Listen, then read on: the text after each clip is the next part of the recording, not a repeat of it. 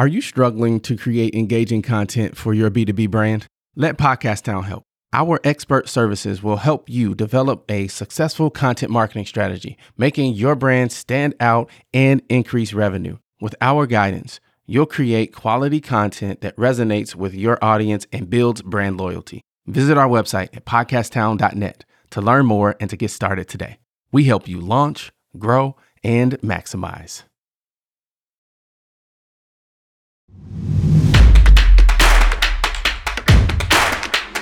Yeah, oh yeah, can I get a oh yeah, oh yeah, can I get a What's up, enterprisers? Welcome to another episode of the Enterprise Now podcast, where we shape the mindset of the high achiever to think like an entrepreneur.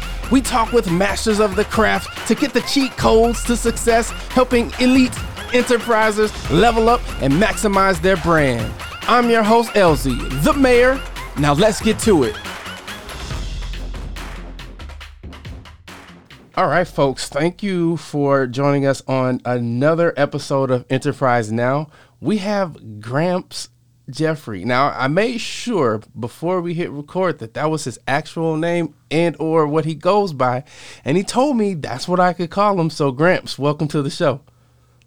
Hey, I appreciate you inviting me. Thanks a lot. So, Gramps, we like to get right to the point, but before we get into the goods, the content, can I get a oh yeah?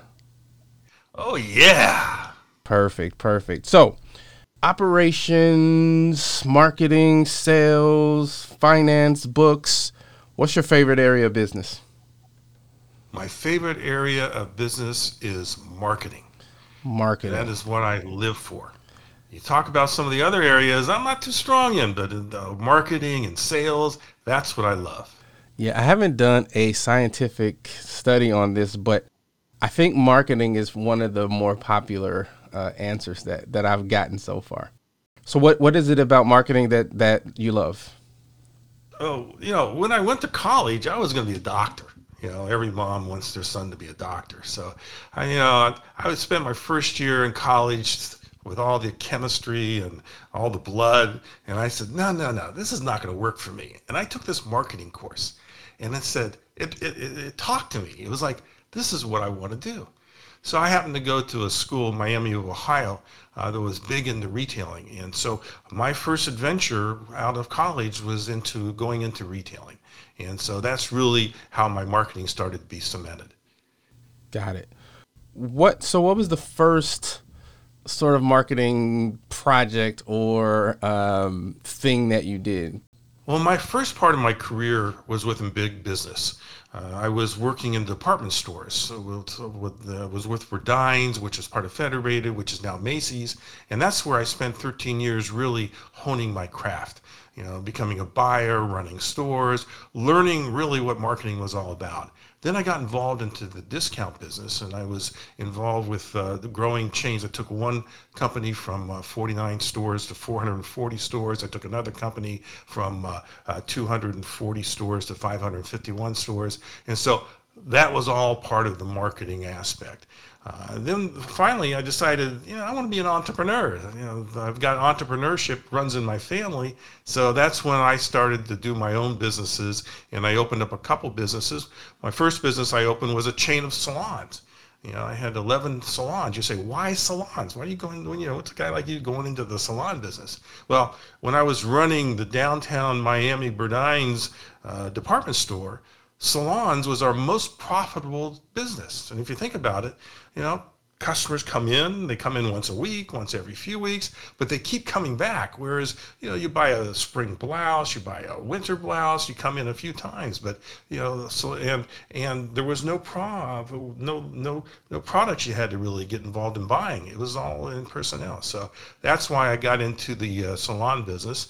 I started that up and uh, I built it to 11 salons and I sold it to investors. And at the same time I was doing that, I started an internet company which became the premier business to business site on the internet where we sold in case quantity to small businesses all around the world, shipped in all 50 states, around 40 foreign countries.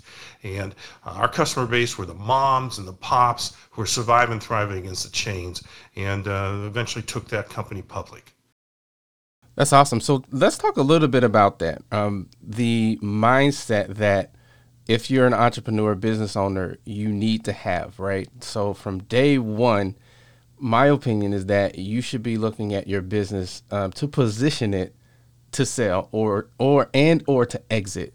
Um, give us some insights on that. You always have to have an exit strategy. You always got to be thinking about, okay, where am I going to be taking this business? Uh, in fact, I wrote a book on it. It's called the, the Secrets of Retailing, How to Be Walmart. Uh, and it's a step-by-step guide on how to start a business, how to run a business, and then how to eventually exit a business. So, what are some of the tips or the keys to success in that, right? So, so we're talking about getting your business ready to sell. What sort of things can you help the listeners um, understand what that they can do to get ready to sell their business? Well, first of all, you got to go back to the beginning. You know, how do you start a business? How do you how do you you do you do something that that has legs and, and, and can keep going? Well, obviously, first of all, you have to have the right products or the right concept or the right service. You know, that's very important. You know, when you think that, you know, that 50% of entrepreneurs and small businesses fail in the first five years, that means half of the people that have started businesses, you know, didn't start it on the right foot. You know, and what what causes failure? Well, one thing that causes failure is you've got the wrong product or you have the wrong service. And so you just beat your head against the wall and you, try to to uh, you know make something happen, but it's the wrong product. So that causes failure. Another thing that causes failure is that you know you don't have enough cash to keep the business going. You've got to be able to, in your mind, you need to think that I'm not going to make, sales for six months. So how much cash do I need to have up front that's going to last me for six months so that I can survive not making a sale? Uh, and the third thing that, that happens is you hire the wrong people and so you don't get your, your, your, your, your ideas across. So going back to how to start a business, you need to have those things in mind before you even start the concept of being an entrepreneur. Now, using me as an example, you know, I, I love I love marketing. You know, I like sales, uh, but I surely can't really do well in accounting. Right. I mean, I, I, I do it. If you stick me in a room for a uh, for a day and say do accounting, I would be bouncing all over the place. Okay, that's not my forte. So one of the first things that I've ever done when I started the business, I found somebody who loves accounting. You know, somebody who has the passion for accounting, like I have the passion for merchandising. So you want to make sure you hire somebody. You know, using me as an example, also, um, I I can't draw a straight line. I mean, I may have the concept, but I, I, don't have the artistic ability. So I have to find a great designer to work with me to make all that happen. You know, and even though I was in the heart of the, the internet business and one of the pioneers in the B2B space, uh, you know, I can't program. So I had to find somebody who can really program.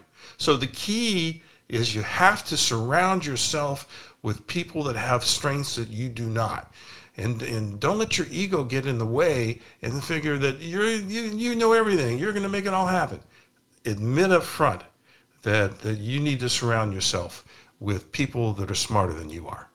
Now what do you say to that entrepreneur who's just starting out? They are the chief bottle washer. They are everything. And maybe they can't afford to hire somebody on the team. What what ways can they tide the, themselves over until the, the business grows to the point where they can afford to, to bring a, on a team? All you have to do is go on the internet today and see all these services that people offer by the hour, you know, by the week, you know, and that's how you round it out. Again, before you start a business, make sure you got enough money to last six months. Otherwise, you're going to be, you're not, you know, you, you kind of say, what makes you not sleep at night? Well, the one thing that always in the back of my mind kept me up was, am I going to make payroll at the end of the week? You know, that was the thing of all the things I did. That was the one thing that kept me up at night. And uh, and so you just got to make sure you got enough cash to get into this, um, and so that you can afford to hire somebody for an hour or four hours or five hours a week to do the things. Because if you try to do it, it's going to take you a week to do what other experts can do in three or four hours. So just admit that, you know, and you, you kind of always ask yourself, what, what, what am I weak at? Just admit it. Don't let your ego get in the way. Got it. So map out what needs to be done and plan accordingly. What um we we talked before we hit recording in, the proverbial green room about uh, self awareness and taking responsibility. Uh, what insights do you have um, on those two points? Well, you know, if you go back to my most recent children's book that I just wrote, which is I Don't Want to Turn Three, you know, the theme of the book is at what age do we actually start to begin to take responsibility for our actions? Is it three years old? Is it 13 years old? Is it 23 years old? You know, I'm a baby boomer and I got plenty of people that are 63 that still don't take, you know, responsibility for their actions. And that's all part of it. You know, entrepreneur has to take responsibility. You know, we learn by failing, unfortunately, but that's how we learn. And, you know, that's why as we get older, we do get wiser because we fail. And don't be afraid to fail. You know, you know, how many entrepreneurs do you know that started something that didn't work, but said, I'm going to come back? So, you know, just don't be afraid to fail. That, uh, Gramps, is a perfect segue to our next segment. What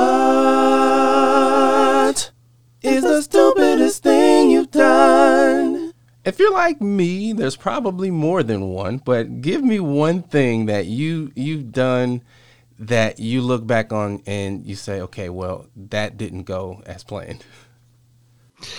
I would say that my biggest mistake is I didn't realize that I wanted to be my own boss for about 10 years. And so I spent 10 years, you know, working for other people that I should have been working for myself. And that's my biggest regret is if you feel down uh, that you deep that you're an entrepreneur and don't kid yourself you know only 10 to 15 percent of americans are true entrepreneurs you know they're the ones that will take that leap and i just wish that i would have taken the leap 10 years earlier because who knows what else i could have built but uh, you know that's that's part of growing up Such is life. So, what that ten to fifteen percent uh, are true entrepreneurs? Is that a uh, a referenceable number?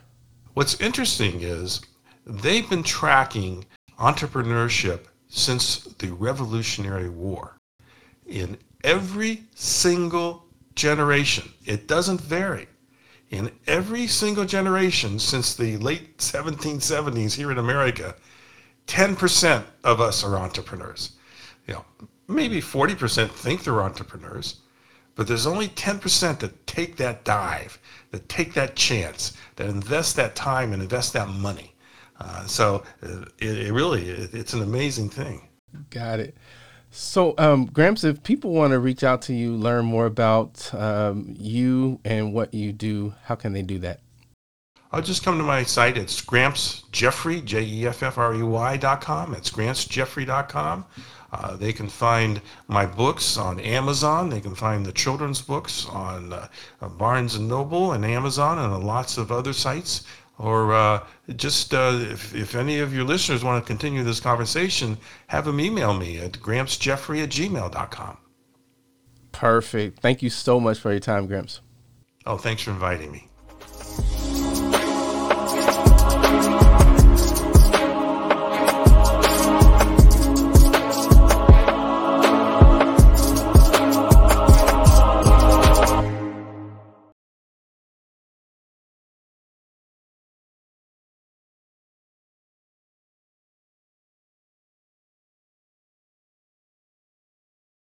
What a fantastic episode. Hey, listen, I want to know something. What is the top concern that you have in your business? Is it sales? Is it marketing? Is it finance? Operations?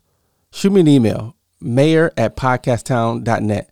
I want to start a conversation around these areas of business and how we can work together and help each other shine even brighter.